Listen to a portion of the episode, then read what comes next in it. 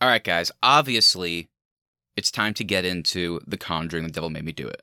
But watching a movie like this, it makes me wonder is demonic possession really a thing? We don't need to get into the whole religion aspect. We don't need to alienate any audiences, but let's just talk specifically about demonic possession.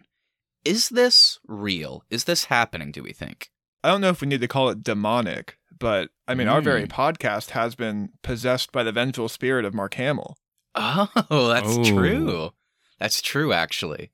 Um, I guess he was more of a malevolent figure, though, because really the worst thing he did was trap us in a time loop so we had to watch Palm Springs a bunch. I can think of worse fates. That is true. That is true. At least he didn't make us watch his terrible performance in Return of the Jedi over and over. That would have been something. What do you think, Keith? It is a weird coincidence that the man possessed in this movie, his name is Mm-hmm. Arnie. I'm I'm so happy we finally have a main character with the name Arnie because that's the only reason this movie ended up on our schedule. We're already through. We're done talking about possession. Now we have to talk about something even more serious. And I do mean this. If anybody out there is named Arnie listening, what I'm about to say, I don't mean it in a mean way. All I will say is any I don't know what it is about this name. Whenever any character says Arnie, whether they're like joking or being serious, it's hysterical. it is just such a funny name. Like watching his girlfriend like, Arnie, I love you. I can't. Arnie, Arnie, let's go pet the dogs. I think James Wan wrote that part actually. He is the man that let Patrick Wilson say, I am the ocean master, after all. Oh man, and his film The Trench is now no longer happening. Ah, We're not getting enough James Wan anymore. disgusting.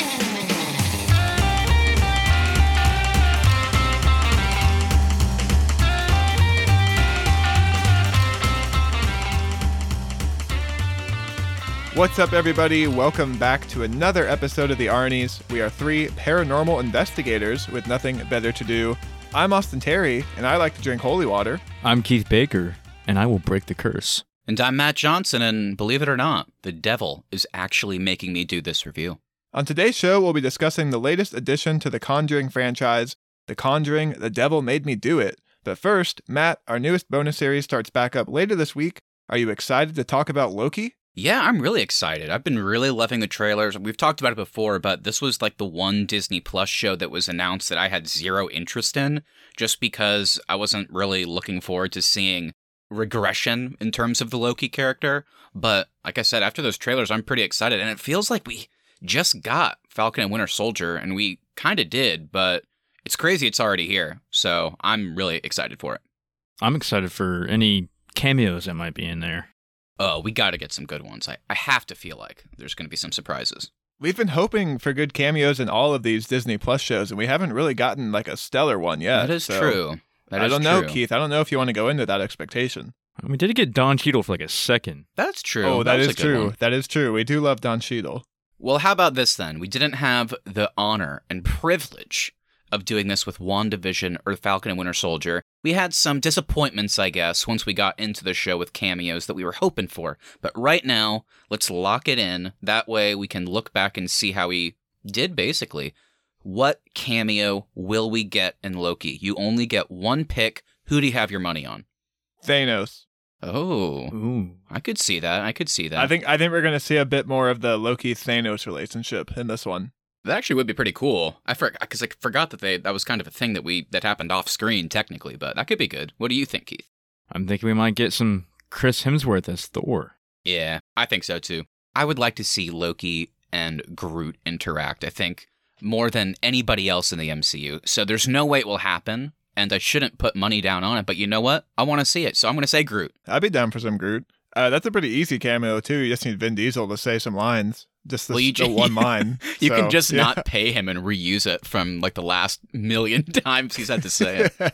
That's true. I was about to say, I don't know if they have it in the budget to pay him $50 million to, to say those yeah, lines they don't again. have a spare fifty for Vin. Who knows if they can pull him away from Fast Nine too? I mean, Oh, he's got so much work going on in that franchise. I franchise. know. Why would anybody want to pull him away from it? You know. He probably could have pulled him away about five films ago. But, you know. no, no, no, no, no, no, no, no.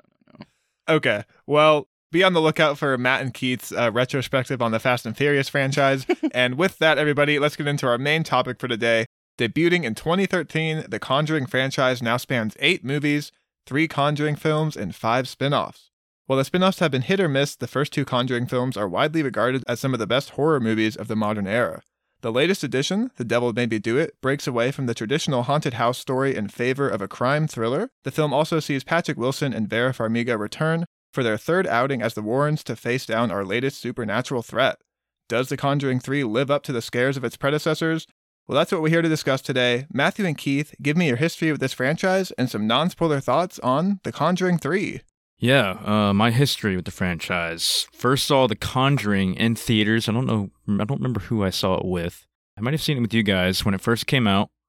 Uh, loved it right off the bat and then rewatched it recently when we did our uh, best horror Halloween brackets. Conjuring 2, just watched it for the first time the other day to prepare for this episode, and I gotta say, I think Conjuring 2 it might be equal with Conjuring 1. I think Conjuring 2 gets a little overlooked, Keith. I think Conjuring 2 is pretty pretty scary. I think it might be the scariest out of the three of these. And so yeah, going into Conjuring 3, I did like the new direction it took, the crime thriller storyline. Um and but yeah, it just didn't do it for me as far as uh, it being all that scary. So that's where I'll leave it there. Yeah, um, if I had had more time this week, honestly, I probably would have tried to watch more of these, knowing that they're all on HBO Max. But as it stands now, I've only seen the first Conjuring, and I've seen it probably three times, and I've always liked it. I think it's a really good movie. The scares, as time goes on, doesn't work for me as much, but it's still really well made, and I think James Wan just did a great job and he just knows how to make stuff feel so tense. And with this movie, I was excited because I just wanted to be back in this world, and I think Patrick Wilson, Vera Farmiga, they're as good as ever. But yeah, I guess I'm kind of with Keith. I, I definitely appreciated and liked the idea that they set up in the beginning of this not being a haunted house type thing. It's a bit different. It's a crime thriller, but set in the horror genre. I mean, that, that sounded pretty cool, and I was looking forward to that. But Unfortunately for me, it just wasn't scary at all, which is fine as long as it's kind of compelling and good and interesting. And there's definitely highlights and good moments, but I think ultimately I was a little bit disappointed. I just didn't get too engaged with the main story, but I would still recommend it. Yeah, um, I, I think I'm kind of in line with both of you guys. For me, with the Conjuring franchise, I'm a huge fan of one. Two, I think, has a has the scariest demon. I think Keith has a good point. I think two might actually be scarier than one as time has gone on. Um, as for the spin-offs, I, I haven't really gone beyond the first Annabelle movie. Um, and, and the first one I did like, but then I heard the other two were pretty bad. And then for three, kind of like you guys have said, it's not a very scary movie. So if, if you're a horror fan and you're coming into this one looking for like a, a really good horror movie, you're not going to find that here. But I did uh, find myself more interested and more engrossed in the actual crime drama than I expected to, especially going into a horror movie. Because I, I, don't think you usually care about like the main plot uh, for the most part in horror films. Yeah, I really like the. You know, I kind of wish we could have gotten a little bit more of like the courtroom scenes and how they were able yeah. to justify that it was manslaughter instead of murder. You kind of get the whole story with the Warrens collecting the evidence on that, but you really don't get the execution of it in court, which I could have, I would have liked to have seen. Yeah, that's a good point. I, I wouldn't say I didn't like that, but I was surprised that um again without spoiling anything yet, the movie I it's it just didn't focus on what I thought it was. Uh, whenever it kind of was set up as a crime thriller, I thought we were going to get some more courtroom stuff. But again, I get it because how do you make that scary? But there really was none of it, which kind of surprised me too. And because of that, by the end, whenever they basically tell you what happened in real life, I definitely had some questions that I expected the movie would have answered, but oh well. Yeah, I think they really had like a good um like investigation story written and then I think once they got through like the outline of this film they're like, "Oh crap, we have to make it scary." And then they just like went back in and went with some cheap scares that didn't really work too well, especially if you're going to stamp The Conjuring on on the title of this yeah. one and actually make it like a, a numbered sequel to the other 2 mm-hmm. Yeah, agreed. Okay, well, those are some of our non spoiler thoughts. We are going to throw up a spoiler warning right here. So if you have any interest in The Conjuring 3, I think we'd all say at least go check it out and then come on back to hear our thoughts.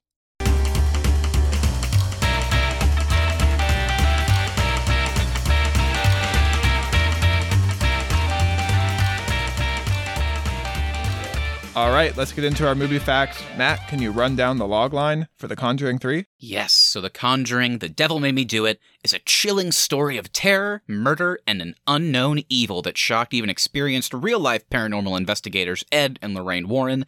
One of the most sensational cases from their files, it starts with a fight for the soul of a young boy, then takes them beyond anything they'd ever seen before to mark the first time in U.S. history that a murder suspect would claim demonic possession as a defense.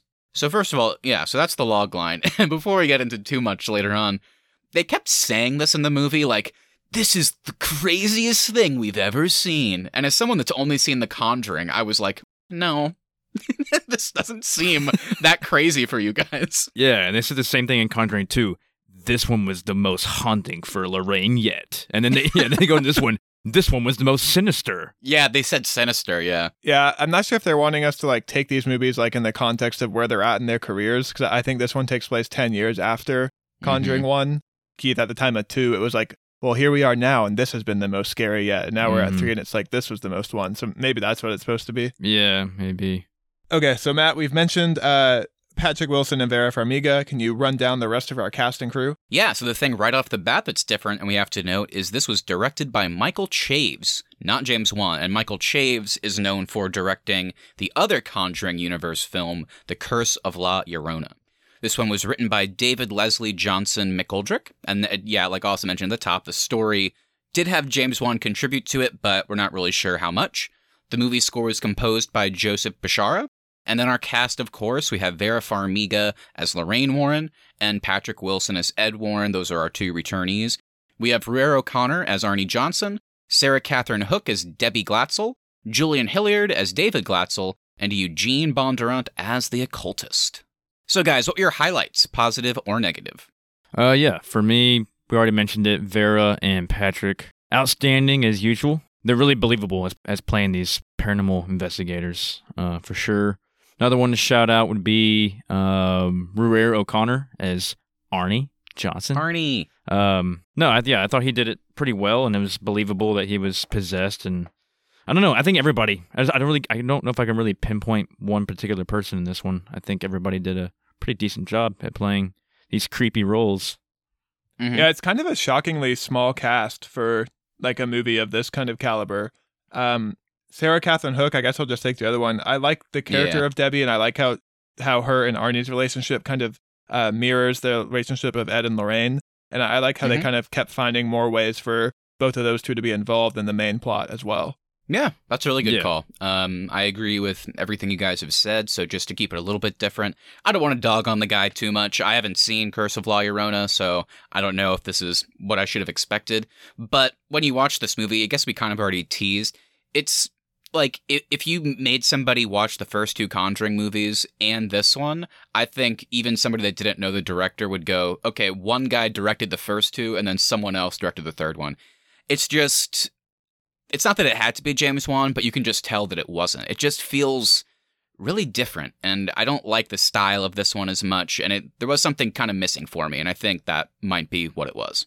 I totally agree with that. I don't know why you would pick the guy who directed the spin-offs that aren't considered very good to come in and direct Yeah, your right? main Conjuring Like, I- sequel. I- that one was supposed to be like really bad, and Yeah. they could have course corrected. I mean, they could have. I mean, they know very that, easily too. and it also didn't make very much money. So I'm, I'm shocked that this was the guy they went with. Yeah, totally agree. especially because the like the numbered Conjuring films are really good, and so it just doesn't make any sense why you wouldn't want James Wan involved in this one too. Yeah, or just get somebody from a better movie. I guess I don't know. Guillermo del Toro. Oh man, that'd be awesome. So Keith, even though this is a new movie, we always love hearing about any fun facts or production nightmares. So what do we have for this one? Yeah, I'll run through some quick trivia here. You know, this one just came out, so I'm sure the trivia will still take a little bit to build up here uh, for Mhm. it. But from what I do got, I'll just run through a quick list and you guys just comment whenever. Okay, quick, fun one. Uh, in the prologue of the movie, when Ed and Lorraine are performing an exorcism, there is a shot of Father Gordon showing up and exiting from the cab, which pays tribute to the horror masterpiece The Exorcist, 1973. I don't know if y'all seen The Exorcist. Yeah, with him in Yeah. the suitcase under the light post. yeah. Mm-hmm. Yeah, that was cool. The working title of the movie was plainly The Conjuring 3. However, later it was changed to The Conjuring, The Devil Made Me Do It as a direct reference to the infamous 1981 Arnie Johnson trial that the movie's about. Yeah, that's funny, Keith, because I actually remember seeing posters for this movie like a, lo- a while ago that had The Conjuring 3, like as the title. I guess whenever they got closer to development, I didn't realize that they changed it because I always thought this was just The Conjuring 3. Yeah, me too. I keep calling it The Conjuring 3. I keep forgetting to say The Devil Made Me Do It. So, yeah, both The Conjuring 2 and The Conjuring, The Devil Made Me Do It, feature Lorraine's visions and her ability to project. The Conjuring, the first one, did not really dive into those exact visions, which I kind of Mhm. forgot. Yeah, like we really didn't get too much of that in The Conjuring. It weirdly feels like the dream projecting stuff from another James Wan movie, Insidious. Yeah, Yeah, very similar. That's true. We already know this one.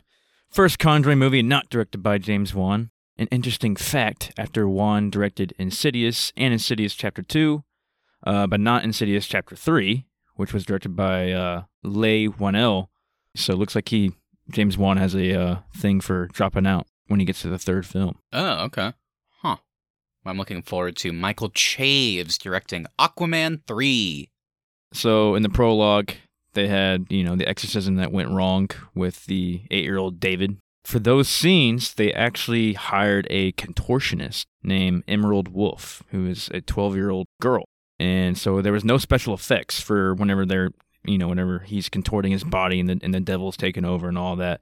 That was all actual contortion of the body Oh, that's cool. by this little girl named uh, Emerald, who's a contortionist. And so the only special effect they had, obviously, was CGIing Julian's face onto hers. Yeah, that was that was pretty scary. I really liked the opening of the movie in general, actually. Yeah, and so yeah, she was actually able to twist her. It said here, it just mentioned she was actually able to twist her head around. Ugh. That's, that's so Ugh. weird. No, scary. So yeah, Austin. Um, with that being said, why don't you lead us into the critical reception? What do people think of this movie so far? Okay, so I've got Roger Ebert here, Collider, and Polygon, and uh, none of the critics appear to be enjoying this movie. Uh, RogerEbert.com was not a fan of the film. They gave it two stars, stating, quote, There's a point in Michael Chaves' frustrating and only sparsely scary The Conjuring The Devil Made Me Do It when you realize something. If you abandon your desire to watch a terrifying haunted house movie and settle for the investigative thriller that you have in front of you instead, you might have a decent time. Uh, they went on to say that The Conjuring 3 does not live up to its predecessors. It's full of hollow jump scares and uninteresting secrets. They did feel that it works as a police thriller, but it is unlikely to impress horror fans. Uh, and for a couple positives, they did praise cinematographer Michael Burgess's effects and camera work, and they enjoyed seeing Patrick Wilson and Vera Farmiga back as the Warrens, but they wished they had a more interesting story to return to. Yeah, I kind of think that's where I'm at for the most part. Yeah, it's kind of weird because I guess these are real people. So, I mean, I'm sure not every case of theirs is going to be as exciting as the one before. But still, I mean, if you're trying to go for the entertainment aspect of it, I guess, yeah, I would agree with some of that. Well, speaking of kind of the Warrens being real people, Keith, uh, Collider also was not very high on the film. They gave the film a C minus, and they stated, "quote It simply feels like another episode of a series rather than a sequel that builds or expands the Conjuring universe in any way. For those looking for the brand of horror these movies provide, they'll probably be sated, but you can't shake the feeling that this franchise has become too staid to be scary." They argue that The Devil Made Me Do It shows that the Conjuring franchise has settled into a formulaic approach with its movies, and a change of director does little to add anything new to the series. The Warrens are still all good and must defeat the evil threatening a new family. They felt that the 1981 setting and satanic panic of the time could have added more wrinkles to the story and given something beyond the supernatural to challenge the Warrens and their beliefs. But instead of choosing new directions to take the franchise, The Devil Made Me Do It opts for more of the same as the rest of the franchise. This is one of those times I guess I'm just kind of in line with the critics and the the main thing is I just really am surprised that they did such a different story and I'm all I'm always down for iterations and variation and change on on stuff but this one I it almost feels like it couldn't have been scary with how much they focus on a mystery so in a weird way, I, yeah, I, I'm just I'm just surprised that they changed it so much because there wasn't really even a lot of room to put in scares, and the ones that were there, the few, weren't very good. So, whenever they talk about will horror fans appreciate this, I can't imagine. I I don't think they will. Yeah, and uh, Collider also was really wanting like because the satanic panic of the of the 80s and stuff really was not real at all. Like Satanists weren't coming to kill everybody's kids, but this movie argues that yes, they were real, and so they were really wanting to see the Warrens kind of be confronted with that moral ambiguity of the time. they feel like this movie had a really interesting moment to kind of challenge the Warrens' beliefs a little bit, uh, but ultimately opted to just kind of leave them as our like all good heroes for this franchise. Yeah, I mean that's what I'm saying. Like maybe they should have put a little bit more courtroom scenes in there to kind of show that. We just didn't get any explanation of why they finally made the verdict that they did. And like you said, the, the few jump scares that were in there kind of just felt like they were just put in there just to, just so they could say that they had some scares in there. They really didn't really add to anything to the story. Yeah, I'd agree. Yeah, and and lastly here, uh, Polygon really seemed to miss James Wan, uh, stating, "quote Unfortunately, the latest installment of The Conjuring, The Devil Made Me Do It, lacks both Wan's direction and the richness that made the first two Conjuring films so enjoyable. They were happy that this one tried to do something beyond another haunted house, but felt that director Michael Chaves failed to blend the crime and horror genre effectively. They also felt that early on the film had some unique scares, but as the movie went on, they got less interesting. Ultimately, they felt the newest film wasn't completely bad, but did end up feeling like another spin off instead of a direct sequel to the James Wan movies. I think I would agree with all of that. Yeah, definitely felt like a spinoff. Um, okay, so it sounds like we're all kind of in line with the critics. Uh, with that, let's get into our roundtable discussion.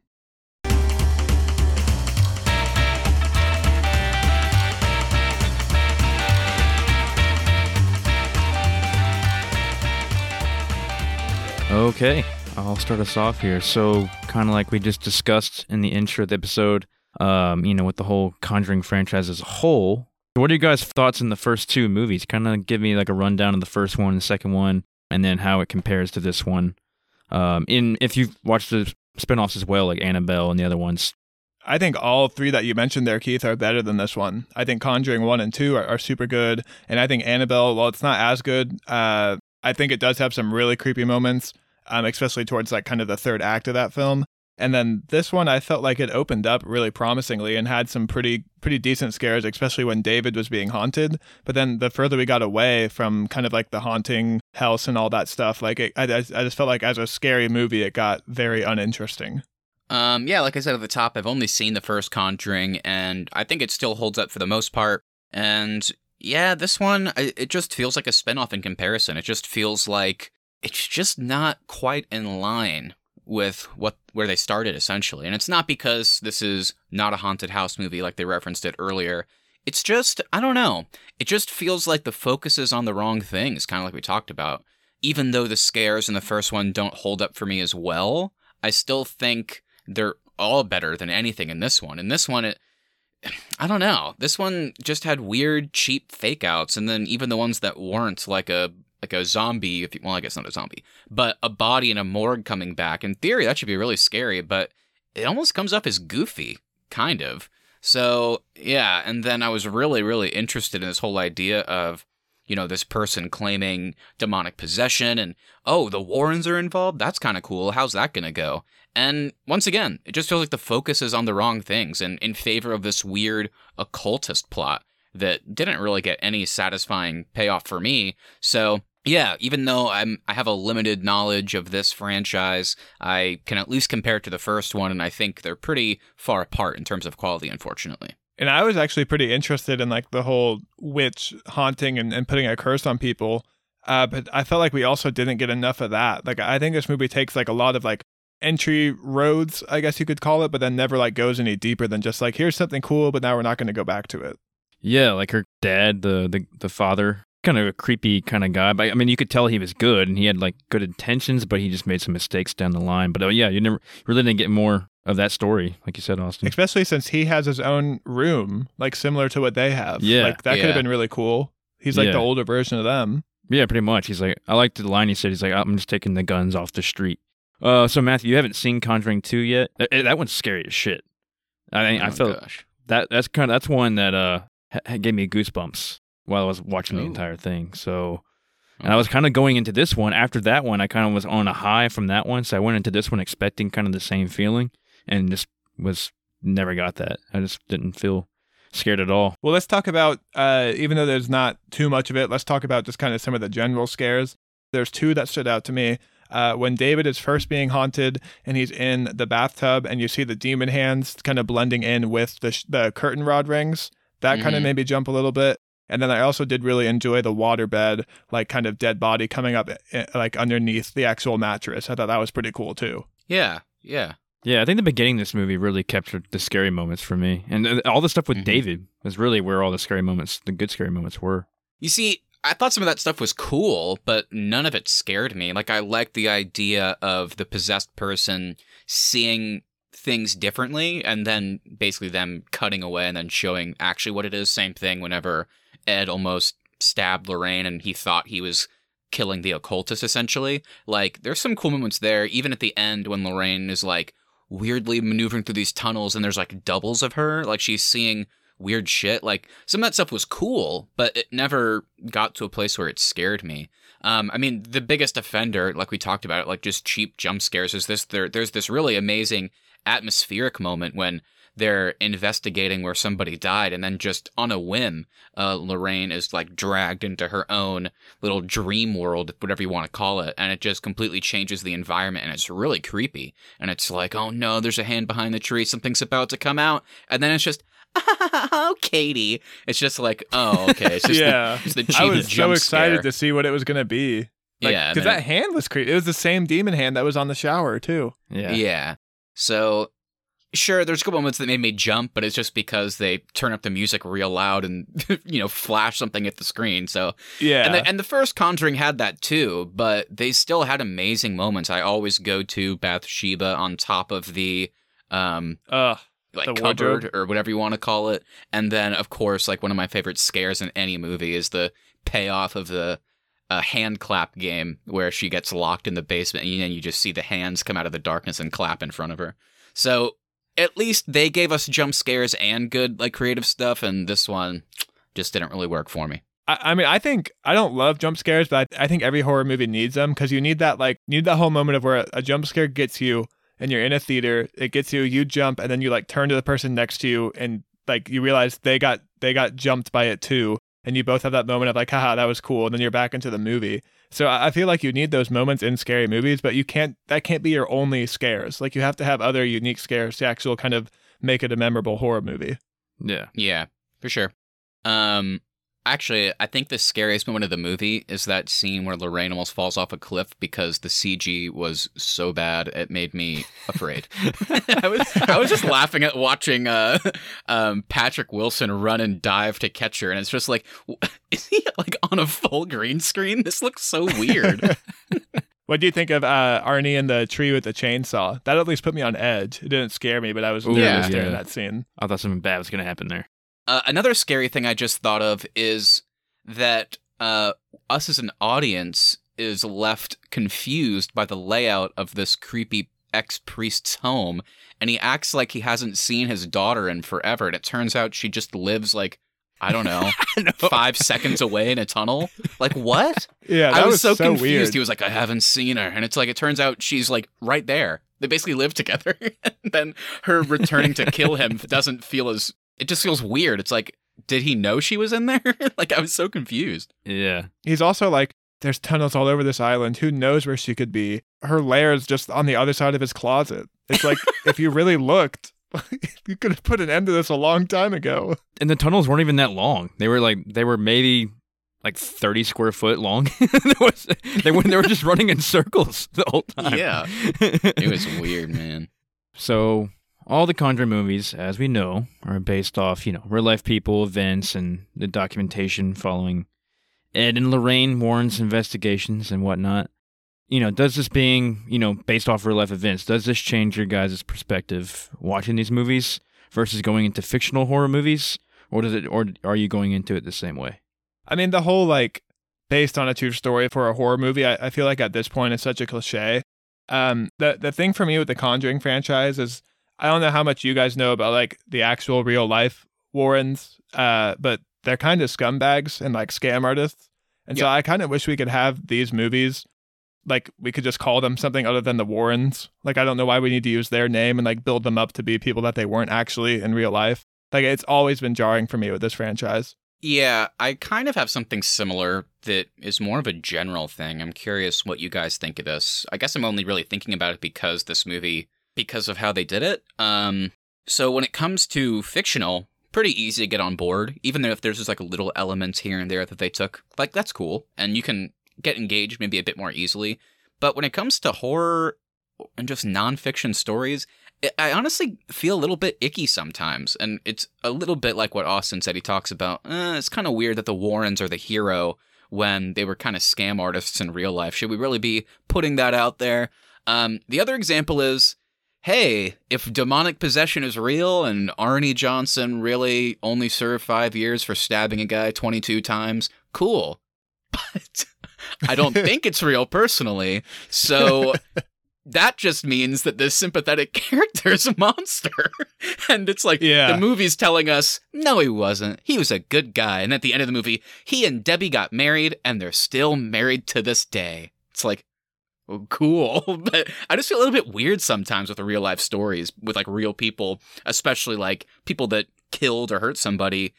And then it's like, actually, it wasn't their fault. And it's like, uh, it, it, there's a, there's, it's a weird line to walk. And the first Conjuring movies didn't have to deal with that because it was just about like a small story about a possession where nobody really ended up getting hurt and then they were fine. Whereas this one, there's a dead guy involved. So it can be a little bit weird. I mean, did, does that bother you guys ever? Do you, you ever think about that kind of thing? Yeah, that's a great point. That's exactly what I was going to say. Is because, like you said, Matt, the first two Conjuring movies, it's just a haunted house and some weird shit happened to a family. That's way easier to, to spin off into the story where you can root for the family versus, hey, our main character, Arnie Johnson, murdered a guy, and we're going to tweak the story to fit our movie and make the audience want to root for him and his sweet relationship with Debbie. It doesn't make the movie. It doesn't make the movie any worse. It's just something No. that I can sometimes catch myself thinking about when I don't want to. If that makes sense. Well, it's hard too when the opening and closing lines of the movie is based on a true story. Like they want you thinking about it too while you're watching this film. But the thing is, like when you're watching Conjuring, maybe this movie is different than the, the first two. But you're, if you're watching Conjuring one, and especially Conjuring two, like you said, Austin, that could you could easily just change the names and not you know go into it not having to worry about these real life people. Uh, because yeah, I, don't I don't need it. I don't really care to go read about these people too much. The other side of that, though, is Keith, like with one and two, the fact that it's based on a true story, I think kind of makes those more interesting. Because for me, it, it is actually fun to go look up, like, wow, what, what is this family saying happened to them? Yeah, But they're also not using demonic stuff as a murder defense either. Like, I think it's Yeah, way more interesting to be like, man, that's kind of crazy. They had something like screaming at them in the night or something like that. Like, and I also do kind of like how they play the exorcism tapes too at the end of these movies, like the real ones. Like, all of that I think adds unique elements. It's just hard when the main character you're setting him up to be somebody the audience is going to root for, and then in real life he murdered somebody and tried to get away with it using demonic as his defense. Yeah, no, that's a good point. Yeah, because all the families in the first two are, for the most part, unless they made some of it up, or for the most part, are innocent in the fact that yeah, they didn't commit murder. yeah. so yeah, their worst crime is that they just made up uh, a story about their house being haunted. Did you guys um watch the credits of this movie where they show some of the pictures and like uh, audio stuff? Did you watch any of that? Yeah. Yeah, I was dying of laughter, dude. Like, I'm not even joking. When they play this tape, I was shocked. I was I was thinking about the opening scene of the movie and how dire everything is. And there's literally a scene where the mom, she just sounds like this. She's like, "David, let go of my son." it's like he's supposedly like possessed. And it just it just felt like somebody back in the 80s like let's just have fun you know? Let's just record this fun thing. And then it got out and became a thing. But i was laughing. It's like get away. Get out of here. That's my son. Don't touch him like it's it, it made me giggle and then there's just like some weird laughter here and there that sounds like it could have been just somebody else doing it i don't know it, it got me i thought it was funny Get out.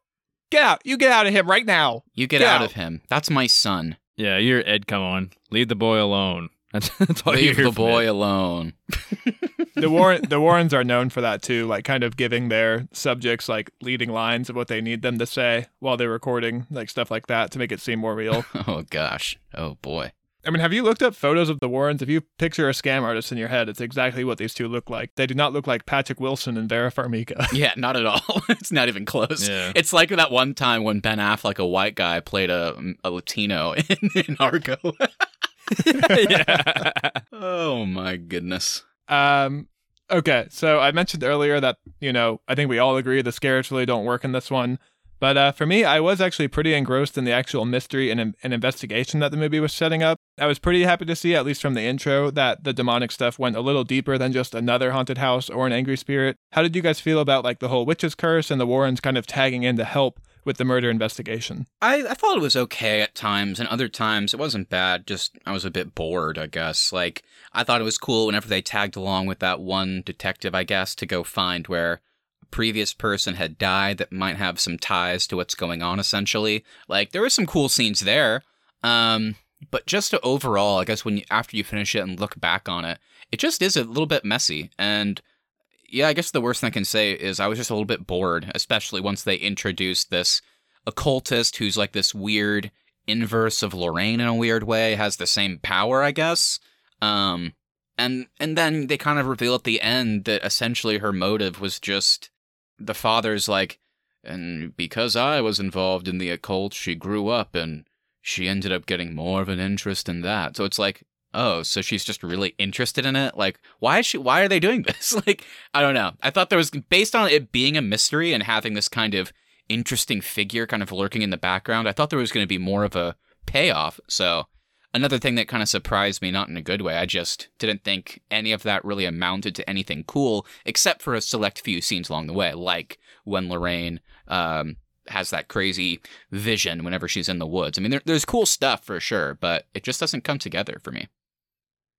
Yeah, I um, I was super interested in like the totem and all that stuff of her like leaving them behind and like why these two cases were connected. I think that the question whys in this movie are way more interesting than the actual reveals. Like they were all kind of uh, lackluster by the time we got to the actual end of the film.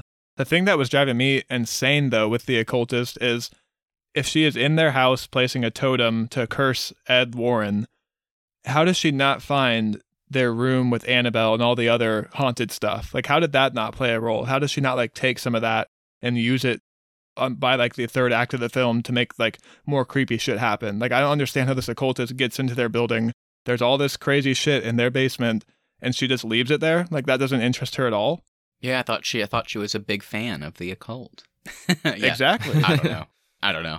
I thought, uh, and some of those scenes were just confusing. It's already kind of a leap when Lorraine is doing this weird like visions and sensing stuff or whatever. It was kind of another thing when like Ed's just walking around the house and he sees the villain and it's like, oh, that's cool. And then it turns out it was Lorraine that he almost stabbed. It's like, so how does this work? Yeah. Like, so you you're trying to set up that she can do the same thing as Lorraine, but then Ed sees it too. Because he do, he doesn't see Lorraine's weird dream world, so Ed was cursed like Arnie though. So he saw like remember when he saw his landlord as like a werewolf? It was it was that same thing. Oh yeah, yeah. okay.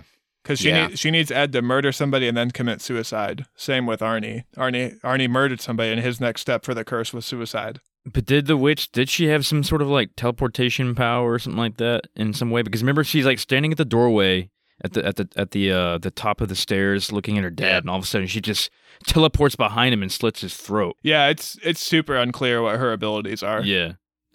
yeah, I don't know. Um, she also has weird fairy dust that she blows into people's faces to, uh, I guess, possess them. I, I laughed at that moment. Yeah. yeah, me too.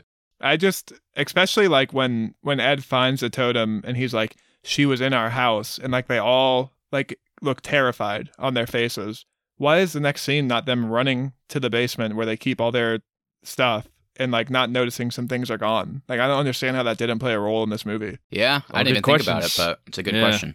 Yes, I mean you kind of naturally set me up there, but what did you guys think? Was this as muddled as I thought it was? Because I was pretty at least intrigued, I guess, by the Arnie character and where that would go. If there would be courtroom stuff, not that we needed a lot of it, because I, I know this is supposed to be a horror movie, but I just, it's not that I got confused. I was able to follow everything, but whenever it went from him to now it's like, okay, to help Arnie, we need to find out how this curse originated, how it infected David, and then later on it's like, oh, there might have been another example of this happening, and let's go look into that. And then it's like, oh, let's go talk to this crazy ex priest who has a tunnel system where the main villain lives, and I guess they don't know that. So it's not that it's confusing. I just, I just didn't really love it. I mean, What would you guys have preferred with this movie? Do you think it should have focused more on one thing? Or did you like that it went from the opening story and then the possession transferring to Arnie and then kind of opening up to this whole curse plot line within occultist? Did, oh, did that work for you guys? Yeah, I kind of like you, Matt. I was a little bit confused, especially from the opening, because the opening is like an exorcism, and then the curse is over for David. And it's like, oh, okay. So we, we kind of came in on, on like the end of this investigation. Like I thought this was just going to be like an opening haunting scene for our like scary movie. And then we switched Yeah. to Arnie's perspective and we're on him for a while. and It's like, oh, maybe Arnie's the main character. And then we cut back to day one of David moving into the house. And so from that point on, I was like, oh, okay, I guess we're going to see another haunted house story, but it's just going to be from like an inverse order. But then we're only on like the haunted house stuff again for like one more scene, and then it's a murder investigation. So there was just so many avenues I thought this movie was headed from the beginning, and it never really went down any of them until we got like to the middle of the film. I don't know. I really don't know what direction I would have liked for this one. Uh, I just like I like the themes from the from the first two so much that I was kind of just hoping to go get one of those again, and not to be unoriginal, but I just I just like those. So I mean, I wouldn't have minded another one like that, but just bringing in bringing in a new a new kind of demon, um, maybe keeping the same haunted house theme or at least possession theme without the whole court case drama going on behind it. I mean, it's mainly because of James Wan, but like the Conjuring, uh, like staple is a haunted house and possession, and James Wan does all that so well. Yeah, Uh, and clearly, this director wanted to take it in a different direction, which I don't have any issue with trying to expand our world and maybe flesh out the Warrens a little bit more. But it doesn't seem like this one really took the opportunity to do either of that either. yeah. No. Yeah, not at all, unfortunately. Also, another question. I guess I must have missed the element of the movie where the whole because by the end I understood the the whole thing of like the occultist has to die because they essentially made a deal with the devil where they'll complete this ritual and then they don't, so the devil or demon, whatever you want to call it, uh, kills them. It's like, okay, I got that. I guess I must have missed the line where it was like the whole purpose of it is to kill someone, then kill yourself. You guys saying that makes sense after seeing what they were trying to do to Arnie, so I understand that. But I'm a little bit confused because whenever they do the flashback to the girl that it happened to previously, she's clearly already possessed. She kills her friend, and then doesn't she jump off a cliff and die? Yeah. Yeah. Doesn't isn't that the completion of it then? Or no? I think there was like a list. I think she needed three. Yeah, they had Oh. to. Yeah, she had to have the the purist, which was David the child. Then she had to have the lover, which was Arnie. Then she had to have the man of faith, which was um, Ed. That's right. Yeah, I, that's com- right. I completely I completely missed that then. Okay. So that makes a little bit more sense. And I, I like that too. I like I like what like what they do in the Evil Dead movies too, where they set up here's the recipe of what our demons are trying to accomplish. Like I, I like having all that because then for me as the audience, it's like, oh no, I, I know exactly what they're trying to do, and and I'm really rooting for my characters to stop that from happening. Like like you said, that you totally missed it. So like the demonic stuff in this movie just wasn't a forefront in this one, and, and that's fine if the investigation is interesting, but they just it, everything just got so jumbled. Yeah, Yeah. Yeah, the more I think about it, I know why they didn't call it The Conjuring 3. Honestly, they probably just made this decision later on because it's like, I think if we call it The Conjuring 3, people might be disappointed because it's really not focusing on horror as much as the other two. It's more of this different take, which is cool, like you said, but that must be why they made it a subtitle. But it kind of almost makes me wonder why they didn't go an extra step. Because I, if I re- if I remember correctly, I think Ed and Lorraine, at least a little bit, are in like the third Annabelle movie. Like I think they play a big role in that one. So it's not like they can only be in the Conjuring movies. So it, maybe they should have just called this one something different, like The Devil Made Me Do It. I think having the Conjuring name on there, Keith, you've kind of talked about it a lot. It- It kind of sets up false expectations, I think. And yeah, that's okay to like have something different than you expect. But when you call something the Conjuring, it doesn't have to be a haunted house. It doesn't have to exactly be a possession, but it has to kind of fit into the mold, even if it's a different director. So yeah, this one just, yeah, it's not bad. I don't want to dog on it like a lot, but I just don't think it kind of fits this world. it's certainly better than two of the three Annabelle movies and The Nun. So oh like my god, at nun. least it's better than that. And The La- Nun was La awful. Llorona, I hear, is terrible. So I guess this franchise isn't really loved. Yeah, but that's, that's the a lot thi- of that's bad the thing though. That's why like that's why calling this The Conjuring is a big deal, though, Matt, because Mhm. Yeah. the first yeah. two are are 100% success rate, and now we just we have our third one that's kind of a stinker. Um, on the note of things kind of needing to be scarier, though, when Arnie goes to prison and he's possessed, did you think shit was about to start getting pretty creepy, like taking place in a 1980s prison? Because I thought we were headed for some good scares, and and ultimately it's just him chained to like a bed in a bunkhouse. Yeah, I was hoping to get some like some other inmates getting possessed or something like that, and I thought he was going to get possessed again and start killing inmates, thinking that he was some sort of demon or thinking they were some sort of demon. I it's another example of what I already talked about. I actually really liked a lot of the prison sequences. I thought they were interesting and I thought the actor did a really great job. Um so I was engaged in those scenes, but when they tried to do the scares, yeah, that didn't work for me either. It just it felt like they were setting it up more, but ultimately all we really get is I think like one jump scare after he spills the bucket, just like a face comes out of the dark. It's like, okay, like unless you're doing original jump scares, it just gets harder and harder because that stuff would have scared us ten years ago. But after you see it like a hundred times, like a face like boo coming out of the dark, it kind of loses its luster. So yeah, I, I kind of agree with you, Austin. I think those sequences really felt set up for some really good stuff because the imagery and the atmosphere was so creepy. So that was definitely a little bit disappointing. Well, and speaking of jump scares, it's it's something that um, a movie franchise I, I hope we're going to talk about soon, but the Quiet Place franchise does is they set things up to be a jump scare in those movies, and they hold on the scene forever. Most of the time, nothing really pops out at you, and so it, it keeps you tense for the whole movie. And then when scary stuff happens, you're already tense, so it seems scarier. But in this movie, they they hold stuff on like that tree, for example, and you know something's going to pop out and then all you're doing is just sitting there waiting for the jump scare and it, it's only scary because you know a jump scare is coming it's not scary because of what they're presenting to you on screen Yeah, exactly. That's a good point. Exactly. too much build up. Speaking of build up, Keith, we should talk about the future of this franchise, I think, before we close out here.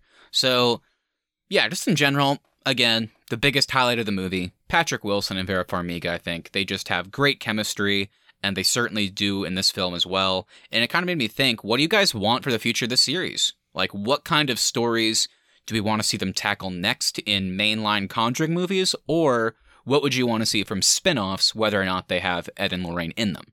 well i have i have a little bit of spin-off news for keith uh Mm. keith i know you love the conjuring 2 after your viewing this week the bent man they're doing a spin-off movie on that on that demon from the conjuring 2 That might be a good one. it won't be though because it's a conjuring spin-off keith but Oh. one of the best one of the best demons is going to be the focus of a spin-off It's gonna suck. Damn it!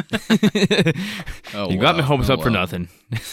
Yeah, I'm trying to think of what I, what even I would want to see. You have any ideas, Keith? Uh, nothing I really haven't mentioned yet. I mean, yeah, I do kind of want it to go al- along with the main theme from the first two. Maybe it doesn't have to be a haunted house. Maybe it could be a haunted prison or like a haunted hospital or something like that. And maybe it doesn't have to be so demon-like when it comes to um, like the devil and and religion and all that. Maybe they can kind of switch gears and and find some other dark force that that somehow takes a hold of uh, some people. I don't know. I would be pretty interested in seeing like a two part uh conjuring movie where like cuz like the Catholic Church believes that they're at war with the devil and the devil is trying to claim souls for his army. So I would love to see like a, a two parter where like in the first one the devil and the demons kind of win and then the church needs Ed and Lorraine to come in and help them like kind of undo everything that happened from like part 1 of of a two part movie. Oh, okay. Hey, that could be cool. That could be cool. Um, I also was surprised after hearing about the third Annabelle movie, which I know, like I said, has Ed and Lorraine in it, and I believe the main character of that movie is Judy, the daughter, and that character is in this movie, like briefly, and it kind of got me thinking. I'd like to see how that character could fit into this crazy world more, and more of like a lead role in a future movie. I'd like to see, um, maybe it's a spin-off where she's the main character because I think she's well, I guess I don't know for sure if she's like interested in any of her parents' stuff, but regardless, I think it'd be cool to see her join along for one of these crazy rides. Um, as for the spin-offs, I don't really have any expectations since I haven't seen them. Are there any things in that creepy room that they have that you guys want to see expanded on? They've done the two big ones. They've done Annabelle and the Nun. Yeah. Have that weird samurai armor. There, was- yeah, there was that, and they also had the uh that horn. Did y'all see the horn that was on the shelf? Mhm. I was wondering what was going on with that. I mean, I would just love to see a movie where kind of like what I touched on with the occultist, but like they have all this stuff just like kind of in the open in their house. Like I would love to see a movie where somebody breaks in and takes their shit and then lets like a multitude of demons out, kind of like I don't know, like the Arkham City games or the Long Halloween, that where Batman has like his greatest enemies come out to get him in one night. Like I would kind of want to see like a bunch of angry demons coming after Ed and Lorraine. I think that could be fun. Oh yeah, that'd be cool. I'd like to see more like a greatest hits in a weird way. Um, I wonder if they maybe they've done that already. I don't know, but yeah, seeing just like elements of their past come back would be so cool because that was a big part of the first Conjuring too. Is this exorcism that went wrong that kind of scarred Lorraine? Ed had also lost his faith in The Conjuring 1 too. Yeah, so anything to kind of flesh out those stories or just kind of bring them back into the forefront might be something I'd like to see in a future Conjuring movie. And that's another reason too why I kind of really agree with the Collider review that we talked about is like this movie takes place there in the satanic panic. And the movie itself just expects the audience to believe what Ed and Lorraine say, which is, yeah, Satanists are out, real and they're out to get you. I would kind of like, I would really like to see them be confronted with like, maybe you're wrong about this one. Like maybe this really is just some fake people making it up and this guy did murder somebody. I would like to see them actually challenged. Like everybody in this world just takes what they have to say at face value and we move on. Yeah, and you kind of get that in the second one too. Remember Austin in the second one, and I won't give too much away, Matthew. I know you haven't seen it yet, but they're kind of trying to figure out in the beginning if these people are faking it or not, because there was lots of evidence that that showed they actually could have been faking it. Yeah, and other investigators had been called in, and they deemed that their case wasn't worth investigating further. Yeah, so I, yeah, I did like that part of the second one. So yeah, maybe maybe they can expand on that. That'd be cool. I'd like to see that for sure. All right, everybody. Well, I think we're going to start wrapping things up. But of course, before we get out of here today, we do need to do the Arnie's Podcast Awards. If you're new this week, this is a segment where we give an award to anything in this episode. Keith always starts us off. Keith, what is your award today? My award today is something I brought up at the beginning of the episode, and that award will go to Arnie for being the fourth Arnie on this show. And I guess that award will be called the Fourth Arnie Award. I like it. I really think we had a missed opportunity here to reach out to that actor and say, hey, you played a character named Arnie in your movie. Do you want to come on the Arnie's podcast? We really He'd probably be up. really confused and be like, do you only talk about characters named Arnie's? Like, I don't understand. We only review Arnold Schwarzenegger movies. That's all we do. oh, oh, okay. Yeah. All right, we'll reach out. We'll see what we can find. my award today is going to go to Patrick Wilson's cane. And it's the Thump Thump Award. Mainly because apparently, if you get a cane after a heart attack, it keeps your heart beating because he's not taking his medicine. So that's part of the thump thump is the thumping of his heart that's newly saved by his cane. But then also he's just banging that thing on the ground everywhere he goes. He's just he's very loud. He can't sneak around anywhere. And anytime he walks into town, they're hearing the thump of his cane on the ground, and, and you know Ed Warren's in town. So inconsiderate. Just chipping people's wood floors. Yeah, he uses it to break into a morgue at one point as well. Um, Oh, I did like causing that a lot of damage with that cane. I think that leads me into my award, and it is the Patrick Come On Award. Why isn't this guy taking his medicine? he had a pretty devastating heart attack, and I think at three different times in the movie he forgets to take the medicine that will save his life. It does give us a very, very good moment at the end of the movie, though, whenever Lorraine opens up her locket that has a picture of their daughter in it, and it also has one uh, pill of Ed's that he can have in an emergency. I was like, that's a good scene. I like that. That was a good payoff. But it didn't change the fact that every time they panned over to his pill bottle, whenever he's leaving a room, it's like, God, come, what are you doing? It's also like he spends the whole movie telling us how much he loves Lorraine and how he, he couldn't possibly live without her, but then he's actively trying to die for the whole movie. yeah, he's trying to get away. he's trying to get away clean. is it a cry for help? Maybe they don't have as good of a relationship as is presented on screen. Ooh, that could be another Oh, twist. No. We'll see it in The Conjuring 4. Conjuring 4, Divorce Court. Oh, maybe we'll finally get those courtroom scenes. All right, everybody. Well, that's going to do it for us today. Thank you so much for listening. If you've enjoyed this episode, please make sure you hit that subscribe button so you never miss any of our upcoming content. Also, if you wouldn't mind sharing us with a friend, we really do appreciate that so we can continue to grow the show. At the Arnie's is our social, and the Arnie's.media is the website. We'll be back next week for the return of the Our Favorite Movies series. This time around, we will be discussing one of Keith's favorite movies, Hell or High Water. Ooh, Hell yeah. That'll be a good one. Excited to rewatch that one. Haven't seen it since the theaters, so that will be fun. Um, other than that, just stay tuned later this week because our bonus series is returning, like we mentioned at the top. We will be reviewing each and every episode of Loki when they come out. The episodes are scheduled to come out every Wednesday, so you can catch our reviews dropping every Friday. Yeah, check us out on Instagram at the Arnies. Feel free to direct message us your thoughts on this episode and upcoming episodes. Like Matthew said, Loki is returning, so give us your theories on what's to come on that. And yeah, I will be uh, covering my thoughts on Hell or High Water, and I'm anxious to hear what Austin and Matthew's thoughts are on that as well. All right, everybody. Have a great week, and we'll talk to you soon. Thank you.